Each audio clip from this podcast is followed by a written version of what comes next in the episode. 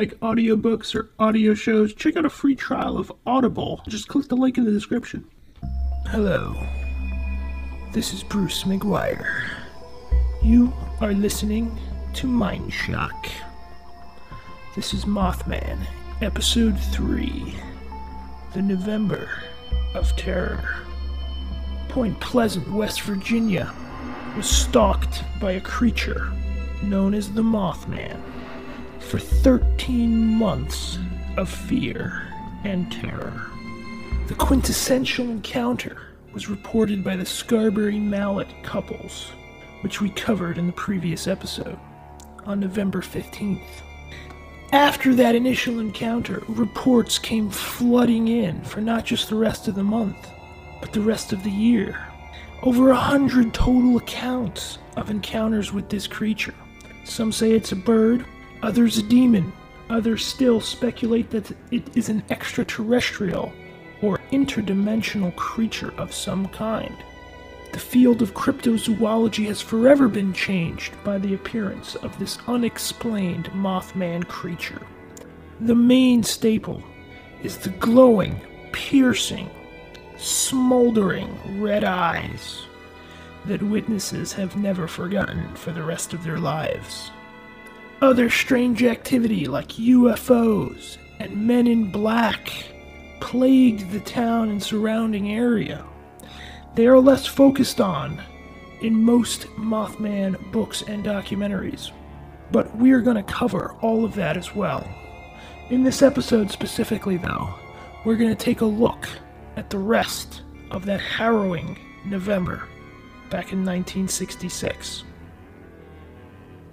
On the seventeenth, just two nights after the Scarberry Mallet encounters, a seventeen-year-old boy was driving on Route seven by Cheshire, Ohio. This is ten miles up the Ohio River from Point Pleasant, West Virginia. Of course, the Ohio River separates West Virginia and Ohio. He reported a terrifying Mothman encounter. Same M O as usual. A gray humanoid being, like a man, with wings the size of a ten-foot span. And of course, the glowing red eyes. But he didn't just spot the creature. It chased him for over a mile on the road. What's interesting is, again, the witness either didn't want to be identified, or there is another reason his name isn't available. If these people were just attention-seeking individuals, they would probably lap it up and do T V and newspaper interviews every day. And yet that isn't the case with a lot of these witnesses. The previous episodes, we went into that as well. One of the common arguments of skeptics and detractors of these paranormal and supernatural cases are that these people are just insane, delusional, or attention-seeking people looking for fame and fortune. Now, every single supernatural and paranormal phenomena case usually does have a couple of these people. And and there are a couple of, of candidates in the Mothman case as well, but, but not too many. Not too many. The following night, on November eighteenth, Point Pleasant firemen Benjamin Enochs and Captain Paul Yoder were in the T N T area. A curious sighting, as the men stated that it was definitely a bird, but they did say it did have big red eyes and was very large. It was huge. We'd never seen anything like it. So, can this sighting possibly be filed away as a large owl sighting? Maybe. What's strange is that the so-called rational thinkers ludicrously believe all of the Mothman sightings can be waved away as simple owl sightings. Now, owl eyes can reflect red, but the largest owls would be about two feet high and only a five-foot wingspan. Obviously, some distant sightings of these flying owls may be accountable for a portion of the reports, but all one has to do is think logically to put the nail in the coffin to this silly theory. If these owls, which supposedly look like giant flying men, were prevalent in the Point Pleasant area, why were they not sighted a hundred times any other year? Why only in nineteen sixty-seven? Why not after the bridge collapsed? Did all the owls suddenly go extinct? Not likely. Not likely at all. The slew of November sightings continue. Four occur on November twentieth. That night, four teenage boys were exploring the T N T area in the evening and reported seeing the Mothman. Now, the T N T area we heavily discussed in the previous episode. It was an abandoned munitions plant with dome storage areas and abandoned buildings. This is where the initial Scarberry Mallet encounter happened, and it was unofficially dubbed the home of Mothman. It was also an Environmental Protection Agency disaster site due to pollution and toxicity. That's where the theories came from that the Mothman might be some kind of a mutated freak of some kind. So anyway, on this night, November twentieth, the four teenage boys were exploring the area. John Morrow and Johnny Love were both fourteen, Billy Burdett and Daryl Love, sixteen and eighteen, respectively. All four had the same exact story.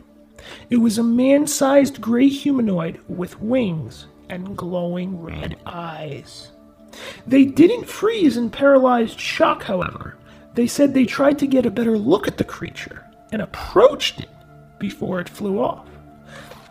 They promptly reported their sighting to Deputy Millard Halstead. In the area of Ferry Branch by Charleston, which is fifty miles down the Kanawha River, which branches off the Ohio River at Point Pleasant, a couple reported seeing a large bird. Its wingspan was wider than their truck. It flew over their truck, landed in a tree, and then flew up Ferry Branch Hollow. Apparently there was not a humanoid and red eye description in this sighting. Five teenagers driving along Campbell's Creek that night encountered the Mothman as well. Campbell's Creek is ten miles further downriver southeast of Ferry Branch, sixty miles southeast of Point Pleasant. Their headlights captured a man-sized bird-like creature with red eyes beside a rock quarry. As soon as they saw it, it immediately fled into the woods. One of the teenagers, Brenda Jones of Point Lick, stated, "Nobody believes us because we're teenagers, but it was real scary." You'll see where I'm going with the river descriptions now. Further along the Kanawha River, twenty miles southeast, it branches off into several creeks, one of which is Smithers Creek. And ten miles east on that is the area of Dixie, West Virginia. So we're now ninety miles southeast of Point Pleasant. Howard Miller witnessed a bird creature. He said it was about four feet tall with red half moons under his eyes. He saw it landing on a school bus shelter. Strange indeed. Four feet is more likely to be a large owl or bird of some kind. Regardless, the string of sightings downriver that night is interesting. If it is the Mothman, it would seem likely that it was following rivers and creeks, as opposed to randomly flying around land. The next night, we're in Charleston. This is the twenty-first of November, ten fifteen at night. Richard West called the police. His report? There was a Batman sitting on the roof next to his house. D L Tucker, a patrolman, answered the call. West described this Batman by saying, "It looks like a man. It's about six feet tall and has a wingspan of about six to eight feet. And it has big red eyes." D L Tucker asked him if it flew. West responded, "Straight up, just like a helicopter." Very bizarre. So We're also seeing some similar traits here. Obviously the red eyes, similar estimations on wingspan, although some smaller, some larger. And then, of course, the helicopter flight ability. Very, very bizarre. It seems like there was a cluster of sightings in that area, Charleston to Dixie, and not in Point Pleasant, on the nights of the twentieth and the twenty-first. On November twenty-fourth, the T N T area has another sighting. Two adults with two kids were driving past the T N T area in Point Pleasant when they saw the now famous giant flying humanoid creature with red eyes. After this sighting, the Mothman furor was in full swing. Several hours later, on the morning of November twenty-fifth, the Mothman made a rare daytime appearance as the sun was just coming up at the crack of dawn. It was seven fifteen a m Thomas Ury, a shoe salesman, was driving along Route sixty-two just north of the T N T area. He was going about seventy-five miles an hour when he noticed something on the riverbank, which then came up over the tree line. It was a very large bird. I could not see any type of a head or anything, but man, that thing could move. I was going seventy-five miles an hour, and it's making circles and still keeping up with me and getting lower each time. I do not remember ever seeing it flap its wings, but when you are driving like that, looking through the top of your windshield, I could only see it making the big circles, almost like a predatory bird. I guess I was scared to a certain extent, but then when I realized that this thing was not going to attack me or anything, I did not feel as threatened. When it first started getting lower, it seemed to be more curious about me, almost a mutual curiosity. After that, it wasn't that I was scared, but I was apprehensive. Estimated wingspan, let's say ten to twelve feet, give or take on either end, up to fifteen. I've never seen anything that large before in my life. I was scared, but I wasn't terrified. It's a strange feeling. I've never seen anything like it. I hope I never do again. You know, it's just unbelievable. After it flew off, he went straight to the sheriff, George Johnson, reporting his sighting. He also gave interviews to Mary Heyer, the reporter and journalist that covered the Mothman case extensively, and John Keel and others. Interesting to note, he did not claim this was a humanoid, and he did not notice red eyes. The other thing that's kind of funny about Thomas Ury, he seems to be trying to make a point that he wasn't scared, but then he keeps going, I was scared, but I wasn't terrified, but it's not that I was scared, I was apprehensive. It's kind of funny. Pretty funny that that was uh, one of the main things he was trying to relay, is that he was not a coward. And I just mentioned John Keel. He, of course, is the ufologist, and he covered this case extensively. And he witnessed a lot of U F O phenomena and Men in Black activity in the area as well. On November twenty-sixth, once again, outside of the immediate area of Point Pleasant, but along the rivers of the Ohio River, there is another sighting. Lowell, Ohio, sits along the Muskingum River, fourteen miles from where it shoots off the Ohio River at Marietta, which is about sixty-five miles northeast of Point Pleasant. Total distance from Point Pleasant, Lowell is seventy-five miles. Marvin Schock, his children Markeen and Philip, were near Cat's Creek in the afternoon when they witnessed four gigantic birds near trees. What's incredibly remarkable about this sighting is its duration. The witnesses say they watched these birds for two whole hours. No red eyes. They looked about as big as a man would look, moving around in the trees, Schock said later. When we started walking toward them for a closer look, we were about one hundred yards from them. They took off and flew up the ridge. They were able to continue following the birds by car, where they arrived two hundred yards from Ewing Tilton. Tilton came out and talked with Schock. They estimated the birds as being four to five feet tall and wingspans of at least ten feet. They had dark brown backs with some light flecks. Tilton observed. Their breasts were gray, and they had five or six-inch bills, straight, not curved, like those of hawks or vultures. Shock thought there was a reddish cast to their heads, but the birds kept their distance, and then they flew away. Is this just another coincidence that large birds, or potentially the Mothman, are being sighted right off of rivers? It's it's very, very strange. The other part is some of these witnesses are very clear in their descriptions. They're not jumping on the Mothman bandwagon. Some of them are not reporting red eyes and not reporting humanoid figures.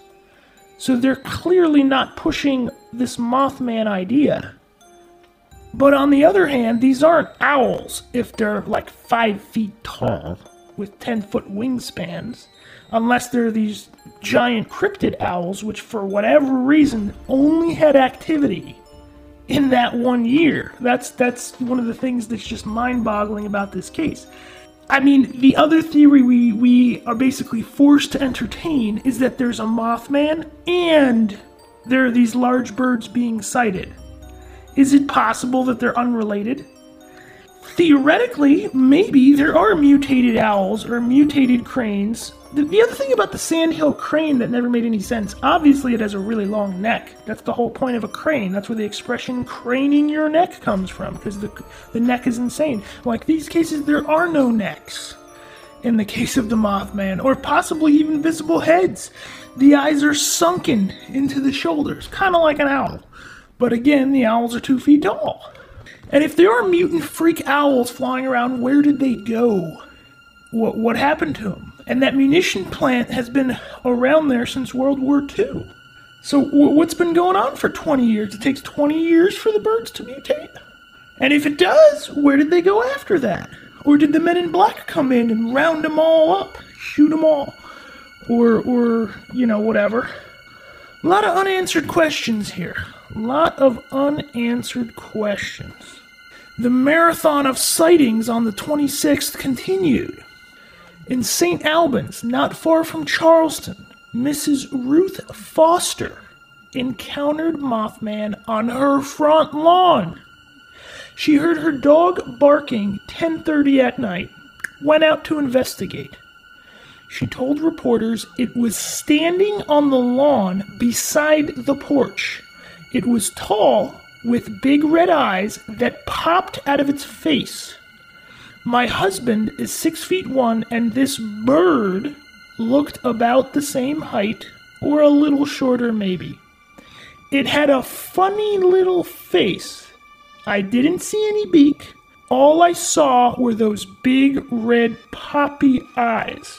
I screamed and ran back into the house. My brother-in-law went out to look, but it was gone.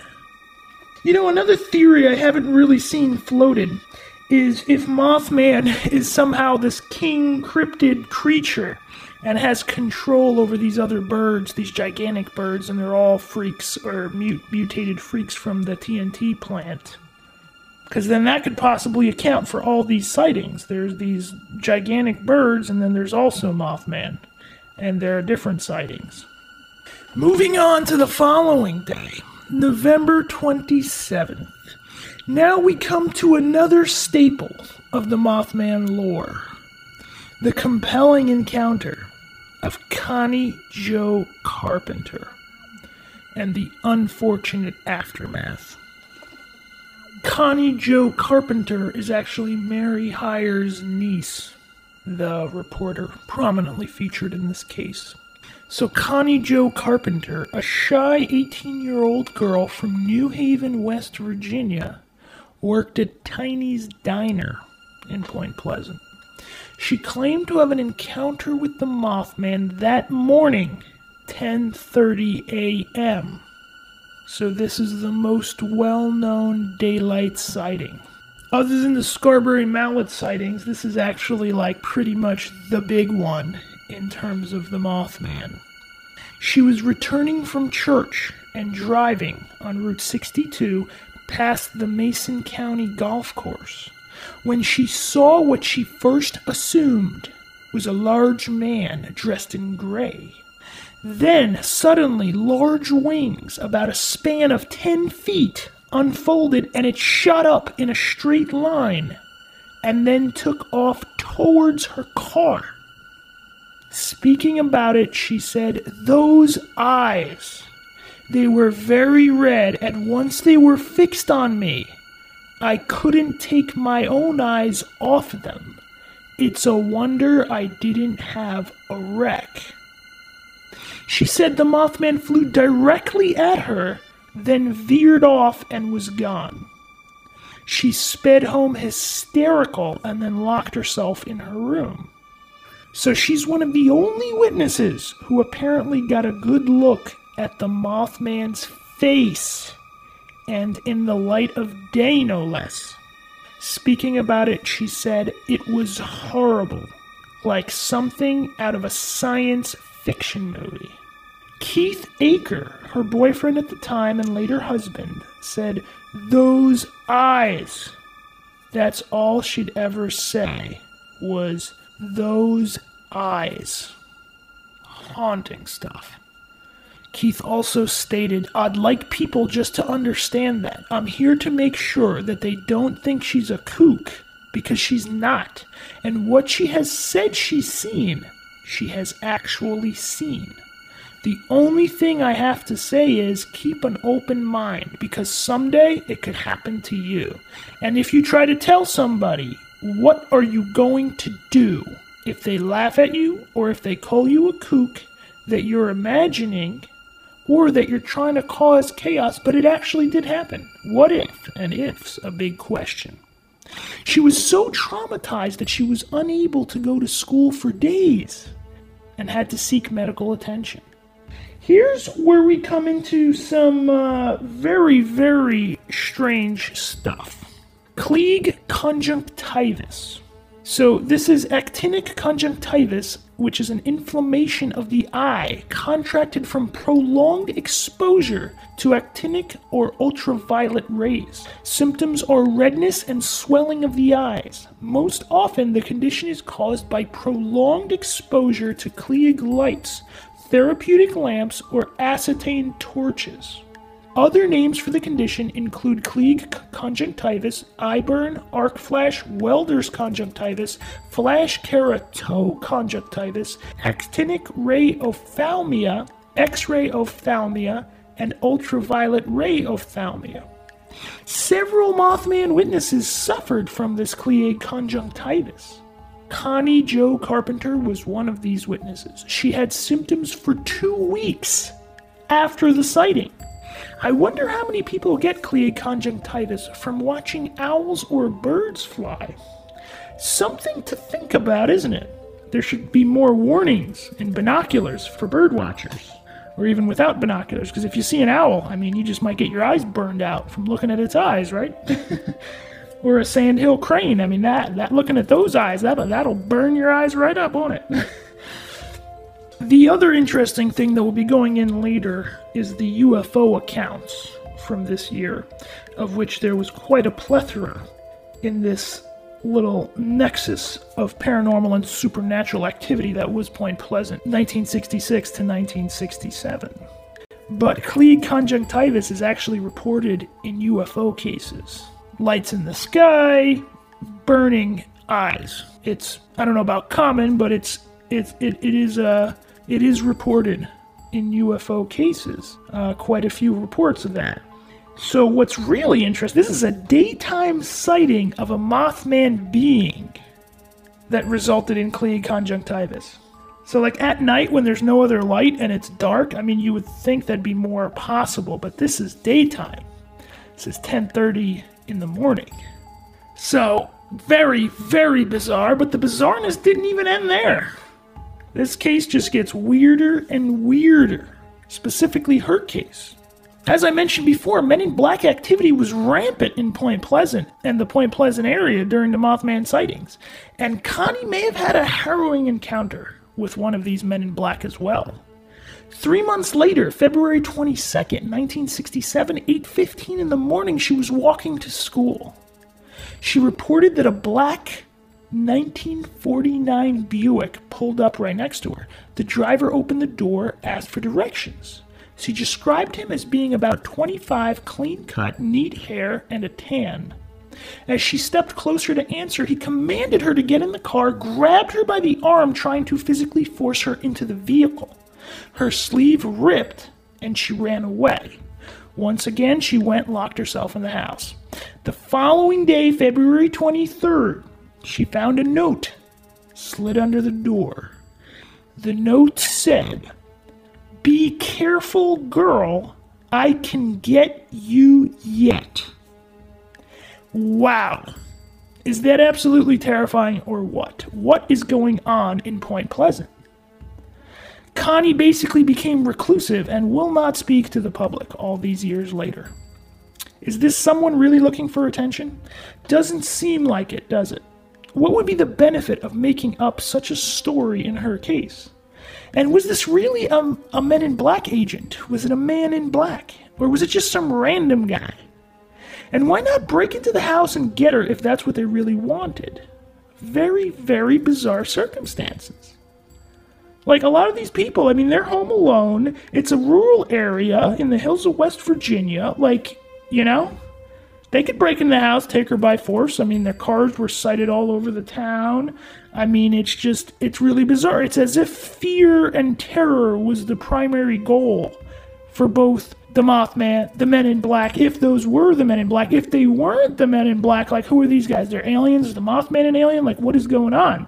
I mean, we can get really outlandish with some of these theories. Is the Mothman some kind of a weird creature from another planet, and these Men in Black are actually aliens from that planet trying to capture the creature that escaped, or interdimensional uh, aspect variant of, of that theory? I mean, it's it's just really bizarre. It's hard to piece all of these pieces together logically.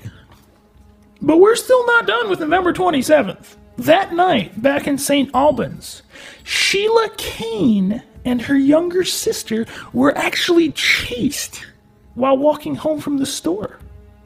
While walking past a junkyard, they noticed something standing by it. Sheila said it was gray and white with big red eyes, and it must have been seven feet tall, taller than a man. I screamed, and we ran home. It flew up in the air and followed us part of the way. They said it was beakless and had big red pop eyes. I mean, this is scary stuff, if true.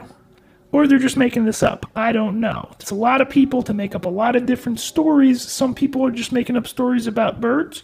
Or are the birds' non-humanoid stories real? The Mothman stories not real? Like, where... It's it's difficult to, to postulate properly here, even for the skeptics. Like, you have to you have to be rational and intellectually honest with your theories and the likelihood of all these different theories being true. There were other sightings and encounters that November. Some witnesses cannot even remember the exact date. Whether you believe that leads more credence to the story or less, that's up to you. Uh, I'm not sure either way. This next sighting, by Bob Bosworth and Alan Coates. I'm, I'm a little bit more skeptical of this one than the other ones. Don't know why, but but here it is. This is a very, very close encounter. Friends Bob Bosworth and Alan Coates claim to have seen the Mothman in the North Power Plant in the T N T area after exploring there on a whim one day while out riding Alan's motorcycle. So, this Bob Bosworth had previously offered Roger Scarberry five dollars to take him to the exact spot where they saw the Mothman, but Roger refused.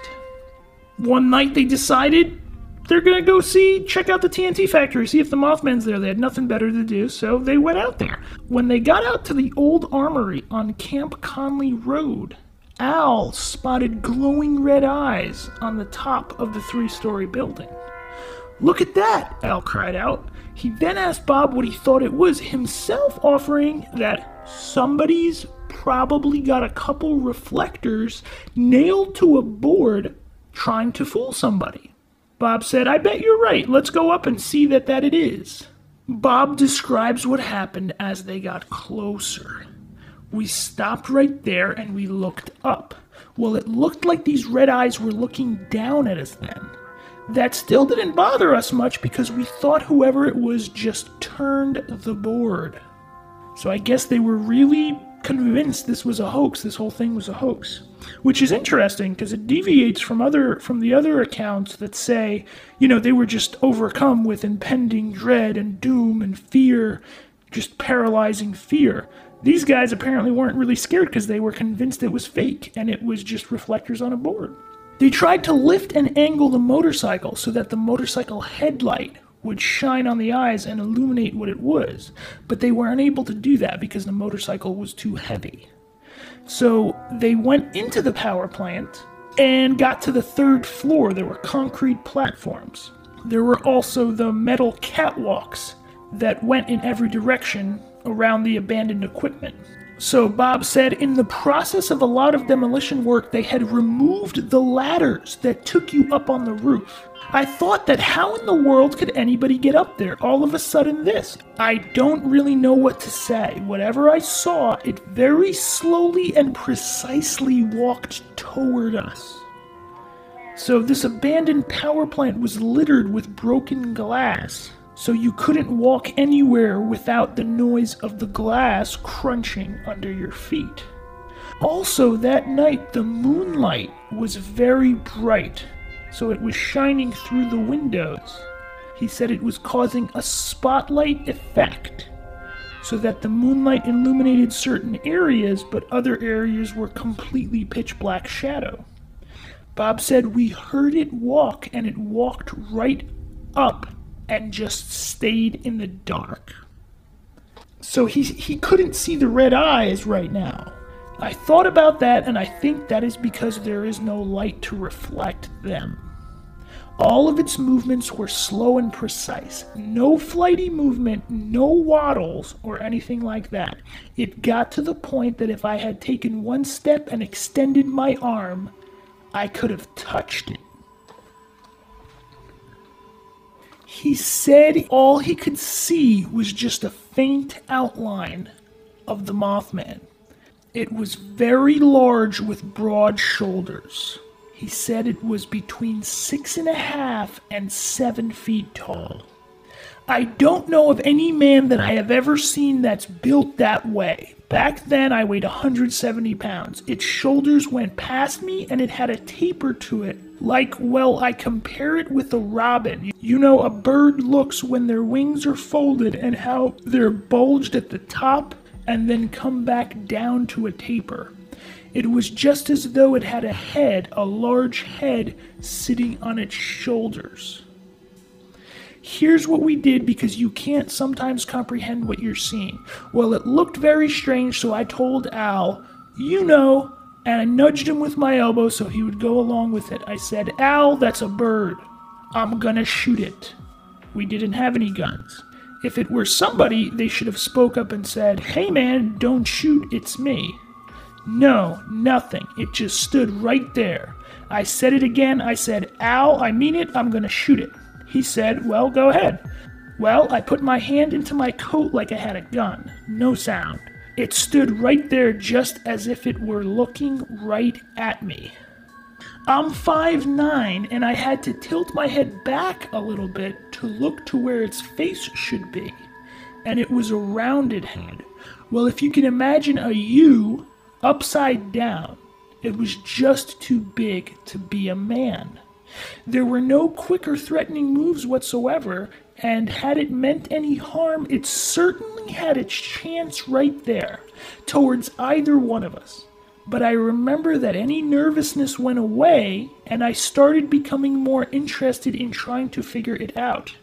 I became at that point very calm. I wasn't afraid, I was unsure. Now here's, here's a very interesting aspect of the story. Bob and Al said they stared at the Mothman for five to six minutes. Okay, that's a pretty long sighting. Five to six minutes. They were just hanging out looking at each other. Bob said it very slowly and precisely turned toward the catwalks. Now, these catwalks had been torn up and everything else. They went out to nothing and dropped off three stories down. It's where they had removed equipment, so whatever this thing was turned and started walking out the catwalk.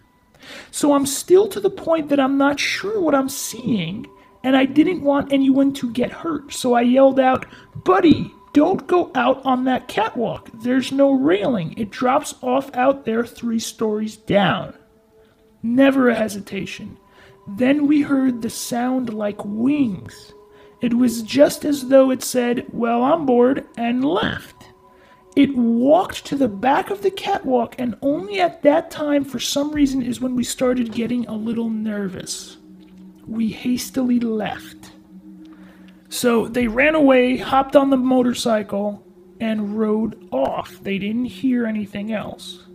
Bob said he was scared that it might try to follow them, and he didn't want it hitting them when they were on a motorcycle. One thing that always stuck in my mind all these years is how in the world, if it were a person or someone out to scare us, how they could get up there and then get down that quick and inside the building while we were coming up the steps.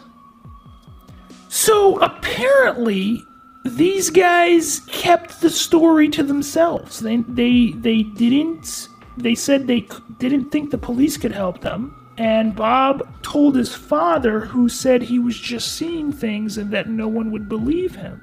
The other weird thing Bob said is, "I would give anything to see it again one more time before I die. I would do things differently. I would try to touch it. I just got the feeling when it was in front of me that I was safe and it wasn't going to hurt me." Okay, now that's a pretty strange kind of thing to say now. So they didn't go public with it at the time, so there's nothing from this sighting back in November sixty-six. And around two thousand five, I think they came forward in certain interviews about their encounter. So very, very bizarre and interesting encounter. A couple of witnesses do say they did not feel threatened, which is in direct conflict with the majority of the cases where it was paralyzing fear and dread. I mean, these are on opposite ends of the spectrum. It's it's very, very bizarre. Like I said, I'm, I'm a tad skeptical of this account. The details are interesting. Their idea to pretend they have a gun to shoot it, so if it was a man, that it would reveal himself. Uh, that's kind of an interesting detail. If you're going to make it up, that, that's a pretty good thing to make up. But yeah, overall, I don't know, a little bit more on the fence on this one, as opposed to some of the other sightings, which, uh, which are a bit more convincing. But as extraordinary as that encounter was, Faye DeWitt may give it a run for its money. Faye DeWitt is perhaps the closest any human has ever gotten to the Mothman. That November, thirteen-year-old Faye DeWitt and her siblings decided to see if they could find the mythical Mothman, said to be haunting the area. Her older brother, Topper, was not a believer. He was tired of all the hoopla, and he wanted to expose this Mothman hoax, whatever it was, once and for all. So they drove out to the T N T area. This was a green nineteen fifty-nine Ford truck. Topper was driving. Faye was in the passenger seat. Two brothers, two sisters in the back.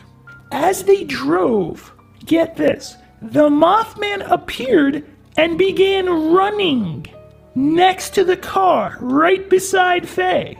Faye was face to face with this creature through the car window. Topper told her not to look at it, but she saw it. She described what she saw as whitish and sandy. It had the features of a human, giant red eyes, no beak. What's also interesting, that it, it wasn't flying, it was running. So she couldn't believe it. None of them could believe it, because this Mothman creature is running next to the car at fifty miles an hour. Clearly an owl or sandhill crane, right? So once again, to all those saying it's a sandhill crane or owl, how many sandhill cranes or owls run without visible wings next to a car, because she said she didn't even see the wings until later. So this, there's this monster creature just running next to the car. She doesn't even know it has wings at this point.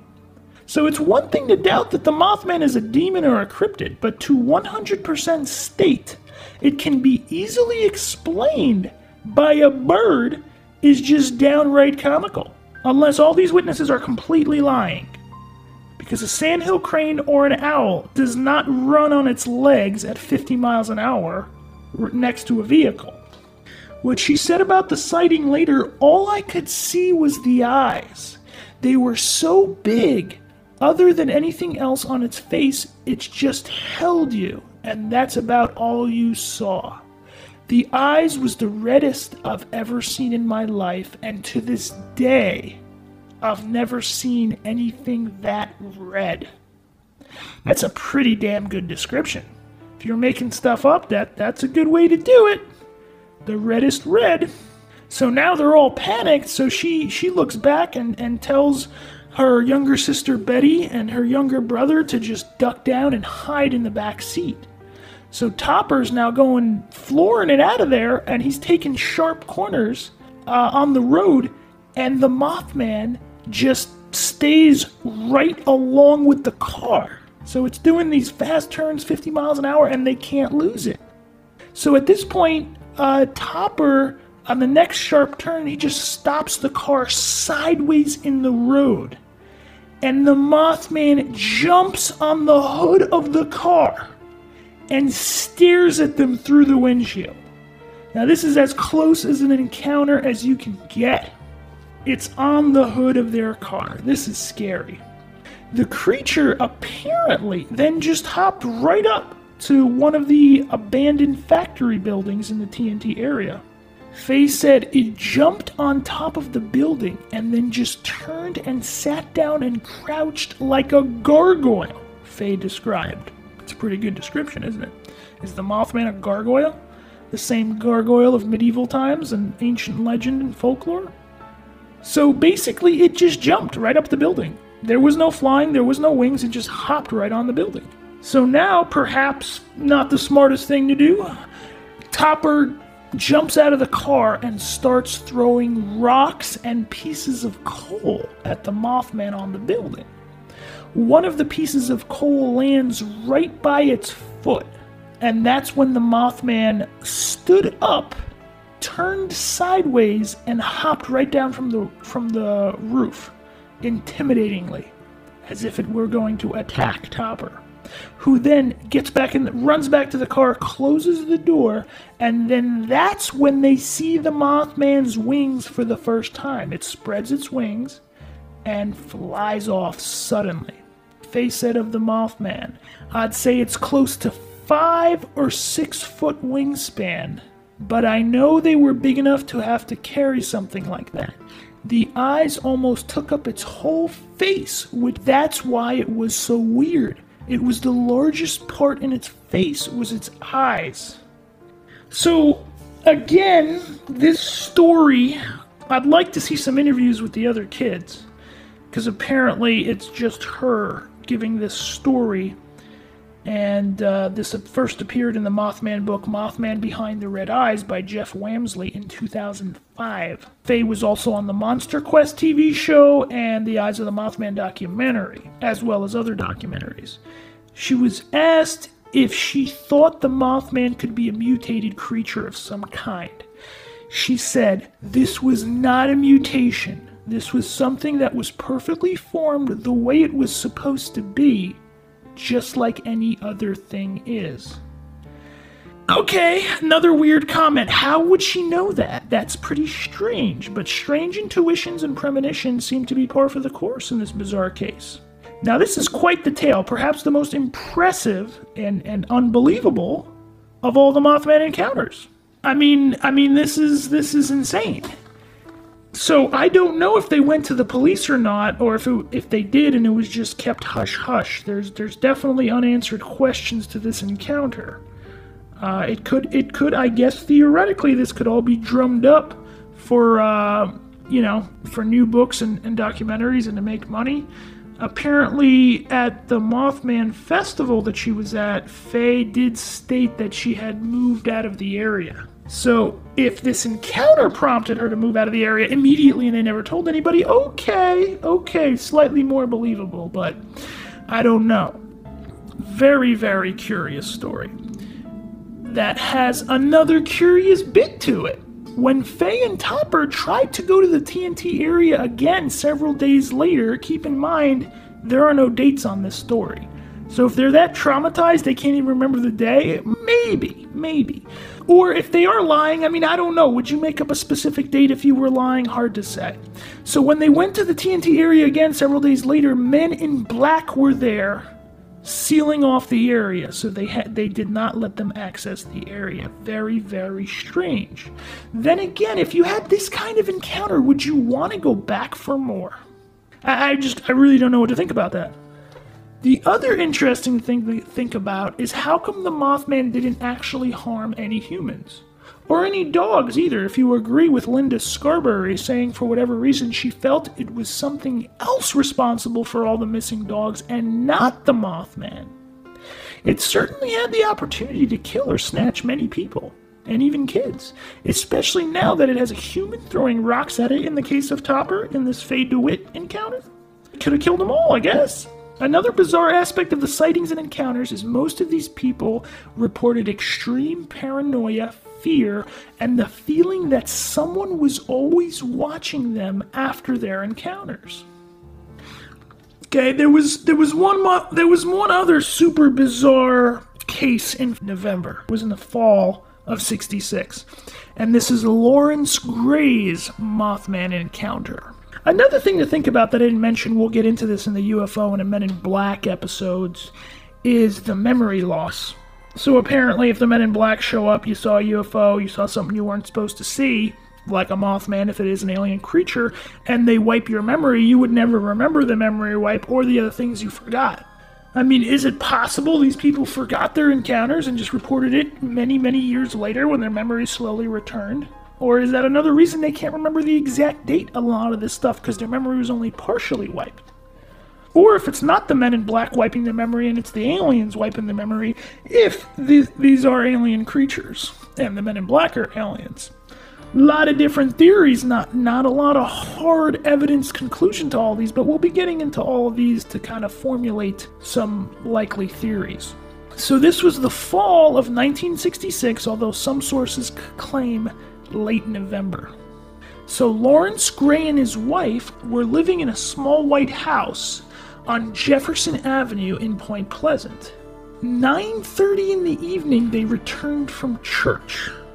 So Lawrence told this story also to Jeff Wamsley. We walked upon the steps and I immediately sensed that someone had been or was in the house. I just had that feeling. I didn't mention this to my wife because I figured she was she would think I was joking. So I opened the front door and we went into the house, and that feeling became much stronger to me that something just was not right. I remember glancing across the living room and I didn't see anything out of place, so I then walked in towards the bathroom. When you walked through the hall, the bathroom was straight ahead and there was a bedroom on each side of the bathroom. My next response was to go into the bedroom on the side of Jackson Avenue. I looked in the closet and under the bed and didn't see anything, but I still felt that feeling. I didn't let my wife see what I was doing as I checked out the other bedroom. I went into the kitchen and walked towards the back door, with a basement door next to the back door. We always kept a little hook-style lock on the basement door so we would know if anyone had been in the basement. I noticed that the lock was unhooked, and I thought maybe I had forgotten to lock it. I still had that weird feeling about it, so I went down into the basement to see if there was someone down there. I cautiously opened the basement door and turned on the light. I couldn't really see all around the basement. To be honest, I really didn't want to go down there, but I started down the steps and there was a pipe lying close to the steps. So I picked it up and proceeded on down to the basement. I looked all around but still did not see anything. I headed back upstairs, but I still had that same feeling that I had when we came into the house. It was dead fear. a sense that there was somebody there and I couldn't see them. So the evening went on, and finally we went to bed around ten thirty or eleven p m Our bedroom faced Jefferson Avenue, and the foot of my bed did also. I slept on the window side. I was lying there in bed, and all of a sudden, at about three a m, I found myself awake and looking out the window. I remember all of this very clearly. A bright streetlight was out in front of the church down on the corner. A car pulled up there and stopped and then went on down the street. I remember looking at the car and wondering, why am I awake? I didn't feel anything at that moment. I turned my head back across the bed, and there this thing stood. It just sort of paralyzed me, and I was frozen with fear. I was taken by what I was seeing, and I was really afraid at this point. It was standing there, and I tried to yell, but I couldn't make a noise. My wife was lying right beside of me asleep. This thing was standing there, and it was at least six feet tall, maybe a little taller from where I was laying. It was sort of a dirty lunar color. This thing could see me, and I could see it. We both knew we were looking at each other. To me, I am convinced, as sure as I am sitting in this chair, that this was the devil. This thing had two arms, or things that looked like wings, and it was standing like this. He demonstrates a figure standing with shoulders shrugged and the head tilted. I did not see any red eyes of any sort. It had a shape, it had a head and those deep eyes, and it was pronounced in its own way. It really wasn't a human form, but it was in the form of a body. The head was very much a head with wing formation off to its sides. I can see it in my mind just as clear as it was that night. I would estimate this lasted for about forty-five seconds or so. It went on for a while. I really didn't know what to do. But when I started thinking of Bible scripture in my head, it was just like salt on a slug. It kind of dissipated. Not real fast, but just sort of went into nothing. He immediately woke up his wife, told her exactly what had happened, and then she just said, oh yeah, okay, it was the devil. I guess... I don't know, these church-going folks just assume any monster's the devil? I don't know. Obviously, he knew about all the Mothman reports, so he assumed it was just the same thing that they were seeing. So he truly believed this thing was the devil, and it was flying around Point Pleasant terrorizing people. Once again, this is one of the couple of sightings where there are no red eyes reported. Just just really curious. I mean, if we're just doing basic copycats, people jumping on the bandwagon, mass hysteria, and shared delusions, why aren't why isn't everybody repair, uh, why isn't everybody reporting red eyes? And here's the thing: it's just not it's not just one person not reporting their the red eyes. This is a number of cases now that clearly and distinctly say for sure there were no red eyes. Very, very curious.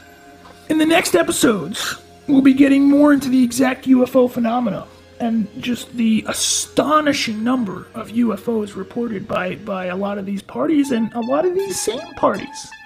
We're going to see a lot of these witnesses of the Mothman that also have reported U F Os. Very, very curious. Hope you enjoyed tonight's episode. If you enjoy our podcasts and our podcast series, you can donate to our PayPal. Just check the link in the description, and we can bring you even more podcasts. Have a good night, everyone. This is Bruce McGuire, signing off.